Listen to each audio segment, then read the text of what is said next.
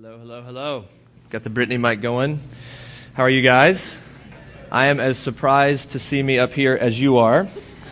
Um, about three weeks ago, Darren, Darren called me and, and was just like, you know, uh, maybe maybe you could speak on October 7th. And I, you know, I was okay. You know, maybe that we kind of talked about it before. I'd done some uh, spoke at a youth camp last summer, and I'd done a few things here and there and and whatnot. And he was like, he assured me, he was like, you know, there's literally no one else willing or available, so it's kind of on you. I was like, oh, that's nice of you to say. Uh, then I'll definitely do it. I don't know. And then he, then he went on to kind of say, like, you know, we've been we've been talking about disciples and and how Jesus used the the least qualified people to do amazing things. I'm just like, this is supposed to register as encouraging, and I don't know if it is or not. But um, anyway, so I'm very glad to be here, and I, I, I am, I am happy to be talking. And uh, it's a different, you know, it's different. I've done some other things, but it's different to talk to you guys. You guys are my family, and that's uh, strange. Um, uh, and then as time went, so from there was a time that he asked me to speak, and then it's been two or three weeks, and then things started happening that kind of became my way of disqualifying myself from being able to do this. Um, for example, I mean, weeks now, we have spent lots of time at the garden talking about our budgets, and we value. Uh, we value how we spend our money, especially leaders at the garden have to have, need to have that under control. We, we think there's something about stewarding our money well. And to be honest with you, as I discussed with Darren, I'm like, you know, Tara and I are really, we're still getting it together. We're not where we need to be. So this is something that I'm just like, you know, uh, what can I say? I, I'm speaking from a place of authority here, but our budget's not exactly where it should be. That's one thing. And then any married couple, knows that things like money not being exactly organized over time, over years of time, it can kind of it can kind of build a sense of tension, some friction, and then uh, all of a sudden, random little moments that would seemingly be kind of innocuous, innocent situations become the valves of release for all of that crazy baggage. And uh, for example, um, we have become fans of Arrowhead bottled water. What could possibly happen with a story that has to do with Arrowhead bottled water? But not just any Arrowhead bottled water, sparkling, fizzy, carbonated Arrowhead bottled water. It's delicious.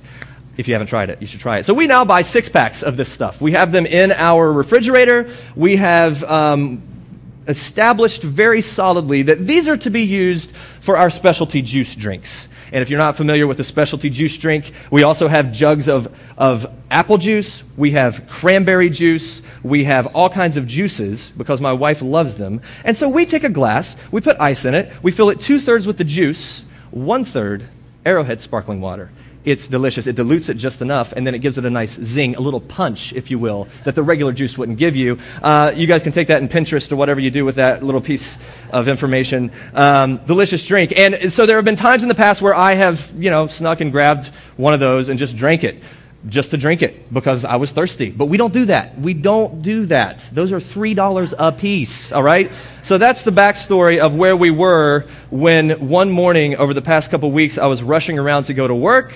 I'm in a hurry. I'm thirsty. I went up, opened the fridge, and there it was a half used bottle of Arrowhead sparkling water. And to me, the half used kind of takes us out of the normal rules, right? This is not just a regular, it's half used. Grabbed it, took it to work, drank it on the way to work, refreshing, loved it, got to work, went through my, came back home, and I had forgotten about the bottled water, no big deal.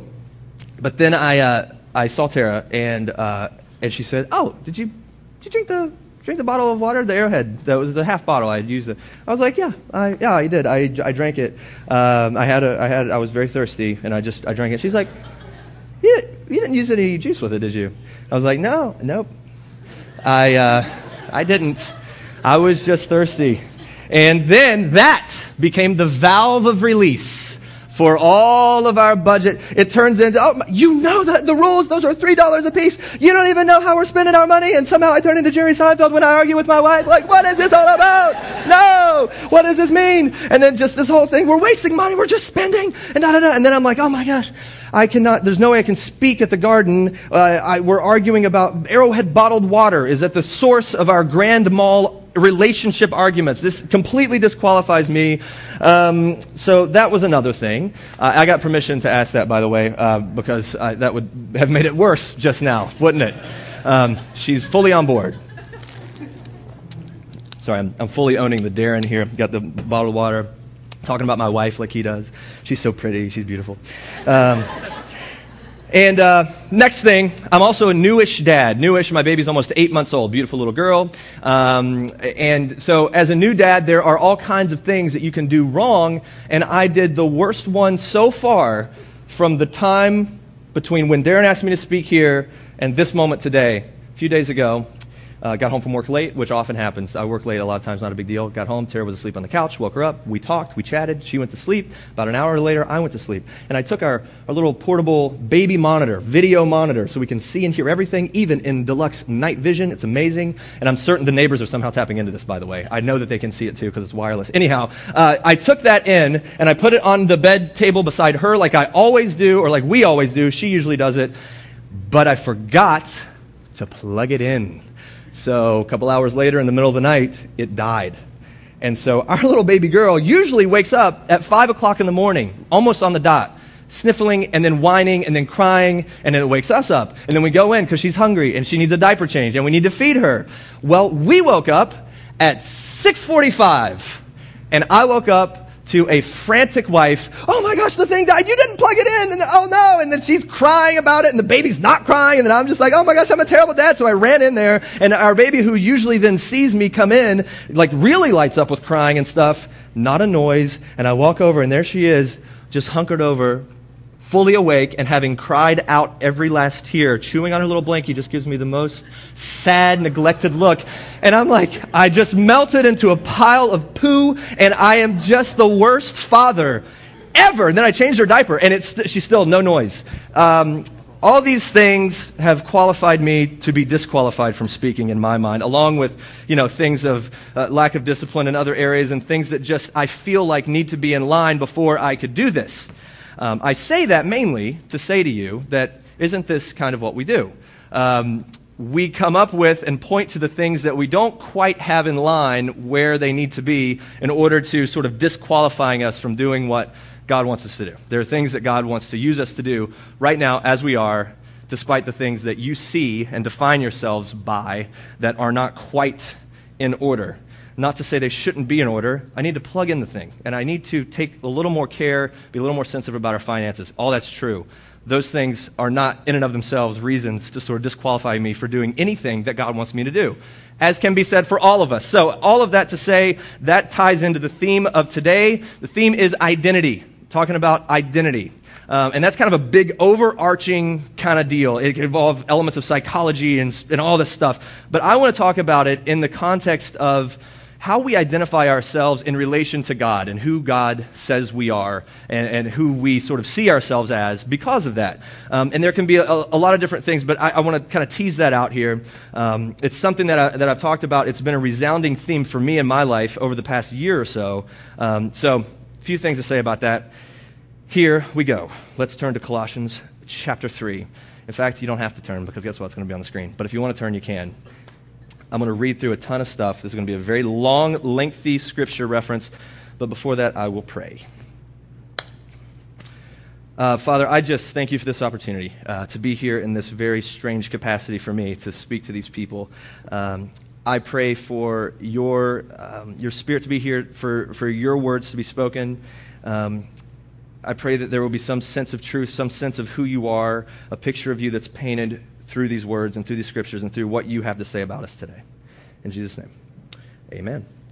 Colossians 3, when I, I grew up, I, I, actually went to a Christian high school. I, I memorized this entire chapter, and I don't remember it. So I will, but at some point in my life, I had all this memorized. That was an attempt to seem a little more theological. Um, three, two, one, here we go. Stick with me. This is a lot, but uh, let's get through it and then we'll keep moving. Since then, you have been raised with Christ. Set your hearts on things above, where Christ is seated at the right hand of God.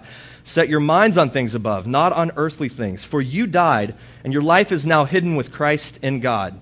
When Christ, who is your life, appears, then you also will appear with him in glory.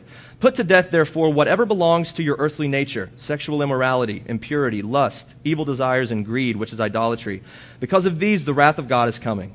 You used to walk in these ways in the life you once lived, but now you must rid yourselves of all such things as these anger, rage, malice, slander, and filthy language from your lips. Do not lie to each other, since you've taken off your old self with its practices and have put on the new self, which is being renewed in knowledge in the image of its creator. Here there's no Greek or Jew, circumcised or uncircumcised, barbarian, Scythian, slave or free, but Christ is all and is in all. Therefore, as God's chosen people, holy and dearly loved, clothe yourselves with compassion, kindness, humility, gentleness, and patience. Bear with each other and forgive whatever grievances you may have against one another. Forgive as the Lord forgave you, and over all these virtues put on love, which binds them all together in perfect unity.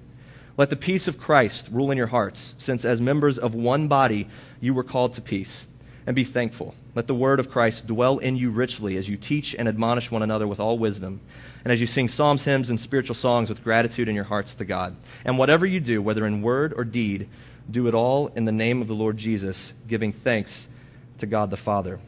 So there's a lot there. I want to I wanna kind of leave that behind for a second. We're going to come back to that, but that's sort of the, the background for everything that we'll be talking about. Um, and I'll take a second here to tell you a little bit about me. So, uh, and I mainly say this because this was kind of the platform from which I spoke in my other, uh, other places um, about my job my job is primarily at this point for the past couple years has been interviewing um, the casts of new movies. So I interview, I have like sit down interviews with celebrities or do red carpets and things like that, and um, for a cable network. And um, so that has afforded me a unique, a unique perspective, I guess, to in some ways get a little bit of a sneak peek into the world that exists around these types of people. Um, and it specifically has made very clear the concept that I don't think is a foreign concept to us, but that uh, celebrities, public figures, have public images that we see.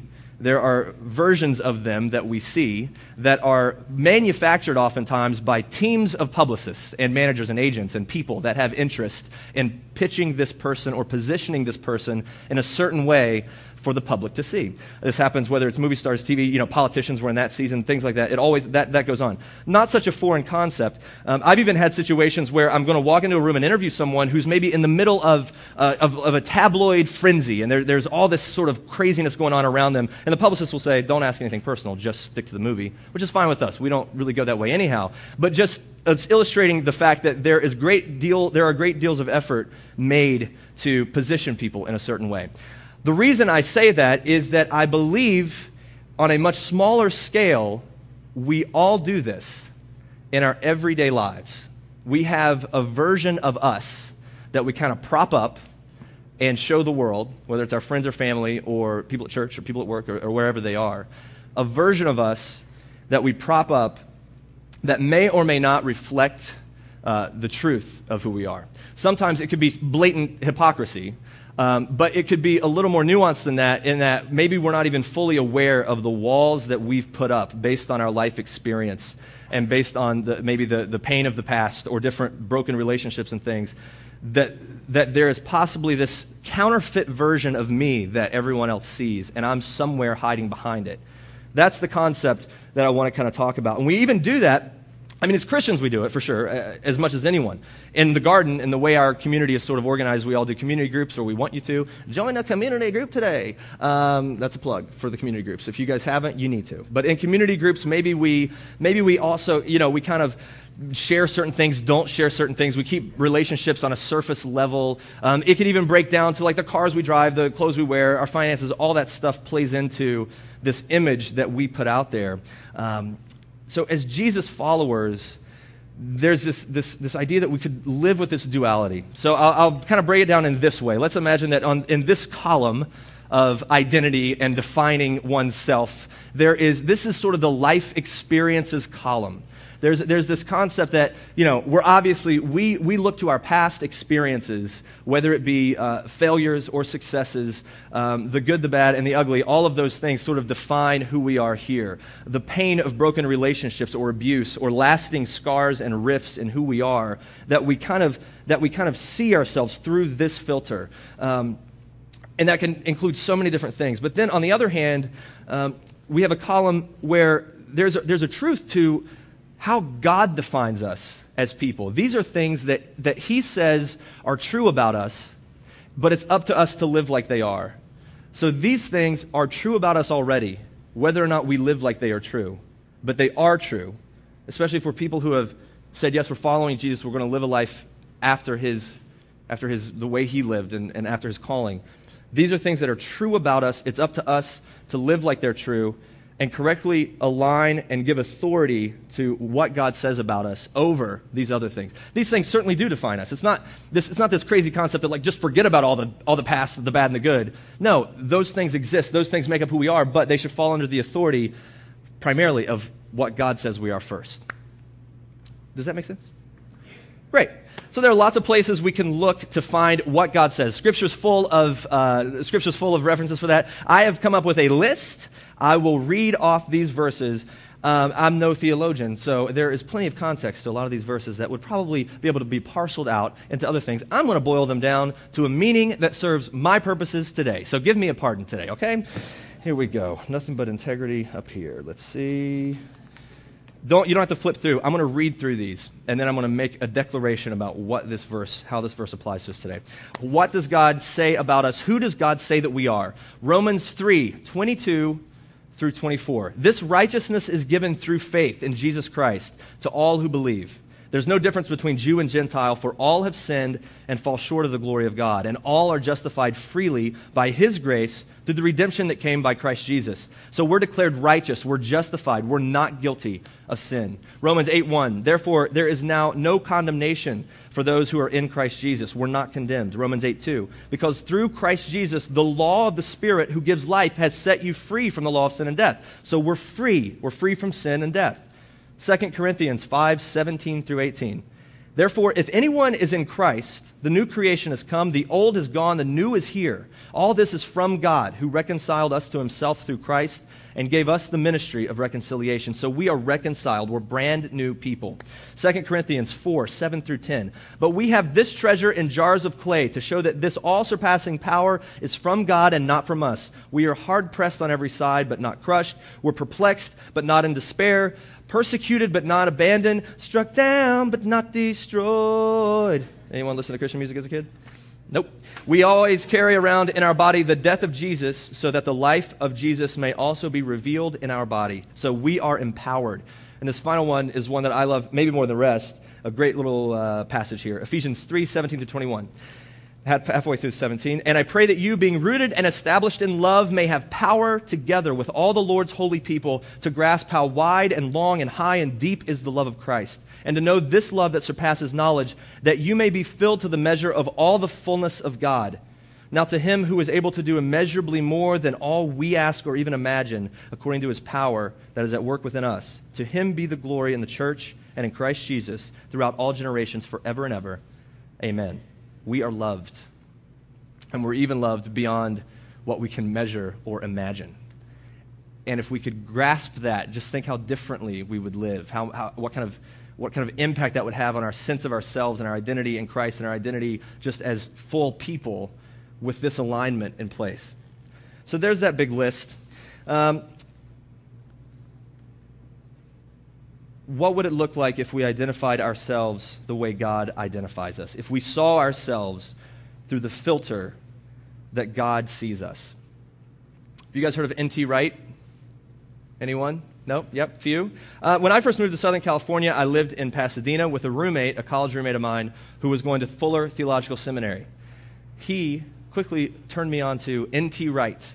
And it turns out that all kinds of people think this guy is sort of the rock star, the pop star of modern theology, okay? So if you imagine that you uh, took, uh, you know, if there was an embodiment of Justin Bieber, Tom Hanks, and then Morgan Freeman were embodied in the most rock star theolo- theologian of the modern day, it would be N.T. Wright, Justin Bieber for the star power, Tom Hanks for the accessibility and friendliness, and then Morgan Freeman for the sheer heft of his words. That is N.T. Wright in the world of theology. Um, Darren gave me this guy. N.T. Wright's written many books that are over everyone's head, but he wrote, he's done a series of commentaries that are very accessible, the Tom Hanks part. Uh, and this was one of them. Darren gave me this uh, in order to kind of, you know, give some perspective to this, this Colossians scripture that, that I read. Um, and it turns out, after I read and learned, um, the people in Colossus, that's where, that's where he, Paul was writing, the people in Colossus, Paul thought they needed to know what it looked like to move to the next level. These are people who they're following, they've converted to Christ, they're following, they want to be Jesus' disciples and followers. But what does it look like to mature to the next level and become the next level of, of, of a church in that world, right? So he's kind of giving some level of, of declaration there. I'm going to break down the verses just a little bit. Verse 2, one of the most powerful ones and maybe a stage setter for this whole thing. Set your minds on things above, not on earthly things. So it's a call to adjust and realign your mind and how you identify yourself in the world. Verses 5 through 11. Put to death, therefore, whatever belongs to your earthly nature sexual immorality, impurity, lust, evil desires, and greed, which is idolatry. Because of these, the wrath of God is coming. You used to walk in these ways in the life you once lived, but now you must rid yourselves of all such things as these anger, rage, malice, slander, and filthy language from your lips. Do not lie to each other, since you have taken off your old self with its practices and have put on the new self, which is being renewed in knowledge in the image of its creator. Here, there is no Greek or Jew, circumcised or uncircumcised, barbarian, Scythian, slave or free, but Christ is all and is in all. That should be easy enough to do, right? Um, it's easy to look at that section and see it as sort of a, you know, sort of fist in the face, kind of like, don't do this or else. And maybe there's an element of that in the scripture there. Maybe there is an element of, like, don't do this or else. But more than that, given the context of what Paul's saying here, this is uh, not solely sort of an admonishing of the people. He's, he's inviting them to relinquish the things that previously defined who they were. In other words, this is no longer who you are. This is now who you are, so live like it. These are just the things that happen when we acknowledge and we prioritize what God says about us, who He says we are, on top of the, the things from our past that have, that have defined us. Verses 12 through 17. Therefore, as God's chosen people, holy and dearly loved, Clothe yourselves with compassion, kindness, humility, gentleness, and patience. Bear with each other and forgive whatever grievances you may have against one another. Forgive as the Lord forgave you, and over all these virtues put on love, which binds them all together in perfect unity. Let the peace of Christ rule in your hearts, since as members of one body you were called to peace. And be thankful. Let the word of Christ dwell in you richly as you teach and admonish one another with all wisdom and as you sing psalms, hymns, and spiritual songs with gratitude in your hearts to God. And whatever you do, whether in word or deed, do it all in the name of the Lord Jesus, giving thanks to God the Father through him. It's an invitation into the newly defined reality. Since you've been, it says, therefore, so therefore, since you've been raised with Christ, since you have realigned with this identity, you know who you are based on what God has said about you accept the invitation to define yourself with this reality. You no longer have to live with or present the counterfeit version of you. You no longer have to uh, live under the falsehood of the counterfeit version of yourself, which ultimately, ultimately breaks you down into being who you truly are and ultimately builds the community around you. The theme that we've been talking about the past four weeks kingdom, disciple, mission, church. In some ways, this, this talk of identity and getting this part right plays directly into that. It's sort of the foundational level um, element of all of the things we've been talking about. If we're people that are called to be agents and sort of on the cutting edge of the kingdom, um, people whose transformed lives are, by their very nature, changing the lives around them in, the, in their sphere of influence, in our sphere of influence. If we're to be those people, we have to, we have to somehow align ourselves with the truth of who we are in God because of what He said and live in that, not constantly thinking, I left the, I left the thing unplugged. No, yes, that happened, but I, God says something about that. Or, you know, there, there's this abuse in the past. There's something here that, that lives over here that disqualifies me. I've never had X, Y, or Z to reconcile this or fill this. So there's an issue of shifting that mentality and living in the fullness of that that gives us the ability to then, you know, administer all those things and be those agents of the kingdom at the cutting edge. Have you guys ever heard of the Magic Castle in Hollywood? Have you ever been there? Because I have. I hate the name drop or place drop. Um, very bizarre place, extremely weird. It turns out it's kind of, if you don't know, it's literally a bit of a castle that's in Hollywood, just behind Hollywood and Highland area, up on the hill and it looks like a castle.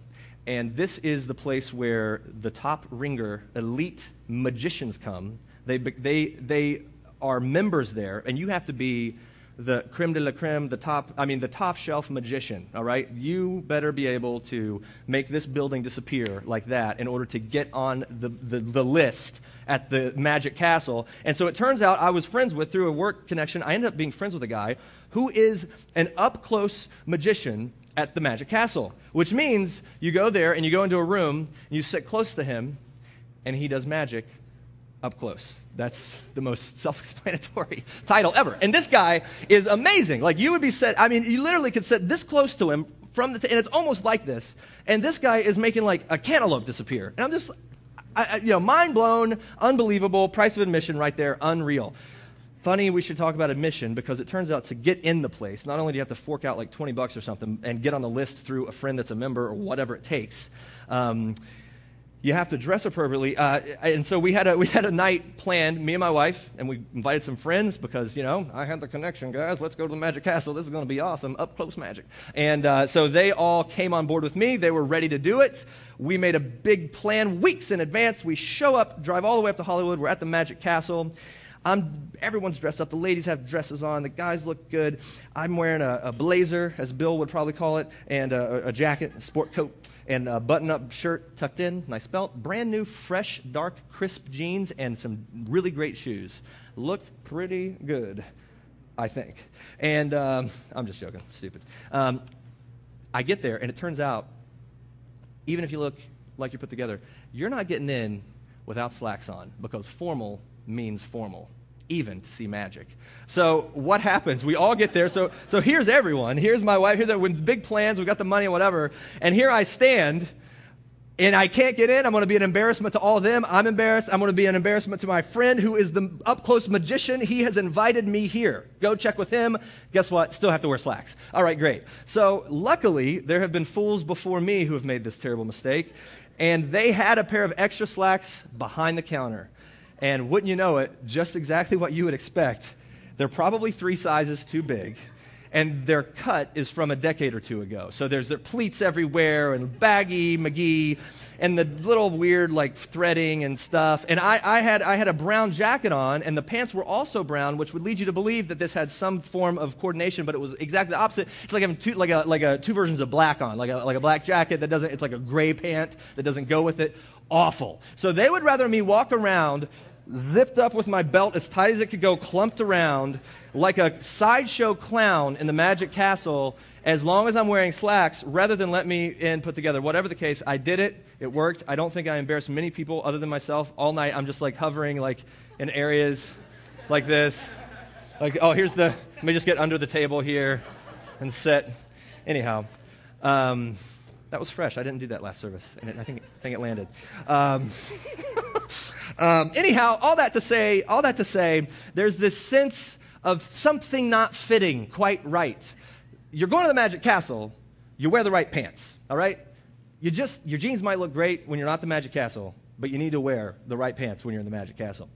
Now, let me tie this into N.T. Wright, because obviously that's what this has to do with. Back to Rockstar. Um, as I read early in the, the, the, the first century church, and here I am, fully Darren and Bill, as though I have like a, a, a, sort of storehouse of random facts about the first century church just behind the curtain here. Um, if you study this stuff, apparently, in the first century church, as we all know, uh, if someone had decided to follow Jesus, they would then be baptized. We, we still have this tradition. Um, and, and they, would, they would approach the baptism ceremony, they would lose the robe that they came in with, they would be baptized. After the immersion, they'd come out, they'd be given another robe, fresh robe. Usually it was white, symbolizing the purity of the life they were walking into and, and sort of symbolizing this, drawing a line in the sand. I'm now, I'm now part of this life. Um, so N.T. Wright then makes this, uh, makes this connection saying that Paul likely had the clothing change in mind here, right? He, had, he when he was writing this Colossians passage, in verse 9, it talks about looking, putting off the old self and putting on the new self. There's this language of the disrobing of something and the re-robing of something else that he's talking about. And, and in use to illustrate that when we acknowledge and realign our identity according to who God says we are, that there are things that fit and then there are things that don't fit. Sort of like wearing jeans to the magic castle. For Paul, this was less about the rules and the regulations of don't do this and do this. It was more like this is your new reality. Now live like it is. This is the truth of who you are. Now put it on and let everything else fall under that authority. So the things that exist over here that you grip so tightly to, or maybe maybe you don't know that you're gripping so tightly, the things that just have you in a box, this is who I am based on X, Y, or Z over here. Release that to the authority of what God says first, and then it will look like this. Therefore, do these things. I want to ask the, the guys to come up. I want to leave time for our communion at the end, but um, there was, I, I, shared, and I told you guys, I, I shared some of this theme at a, uh, summer camp last summer, and um, one of the moments that really rocked me and that, that, uh, that connected to me in a, a powerful way, and I um, was when a junior high boy one night, in response to this sort of thought, the, re- the reality is that there's, a, a, there's something bigger that can define us than the pain of the past. Uh, he came up and talked to one of the counselors, and the counselor told me that this, this junior high boy had uh, lived through years of severe abuse in his house. He had a stepdad that beat his mother in front of him and sometimes beat him. And that defined who he was. And he didn't see anything beyond that. And so this was epic news for that guy, you know? The reality being that there is something bigger and greater that we can give authority um, to tell us who we are, to tell us who we are in Christ, to tell us what things matter and what things don't. And so it's not that these things don't hurt anymore. It's not that this is suddenly washed away in some sort of fake level, I'm fine and I'm not. But it's that these things now fall under this unbelievable, all surpassing love, um, all surpassing freedom, forgiveness, value. You're a son and you're a daughter, you know? You're, um, you're one of my beloved children. Like, that is huge, especially in light of that kind of, that kind of story. And that meant everything to that kid. There's a, there's a Heavenly Father that supersedes anything that he's experienced over here. That was huge. So let's stand. And I, I want us to in light of all this, I, I want us to, to, just sort of close our eyes here and think specifically about the thing or things in your life that you need to realign. And, and I'm not even trying to whip up like an emotional, churchy moment, but just practically. What is it that defines you that's just off point? What is it that you're hanging on to to disqualify yourself from doing anything of meaning or anything of any legitimate effect? What is that specific thing?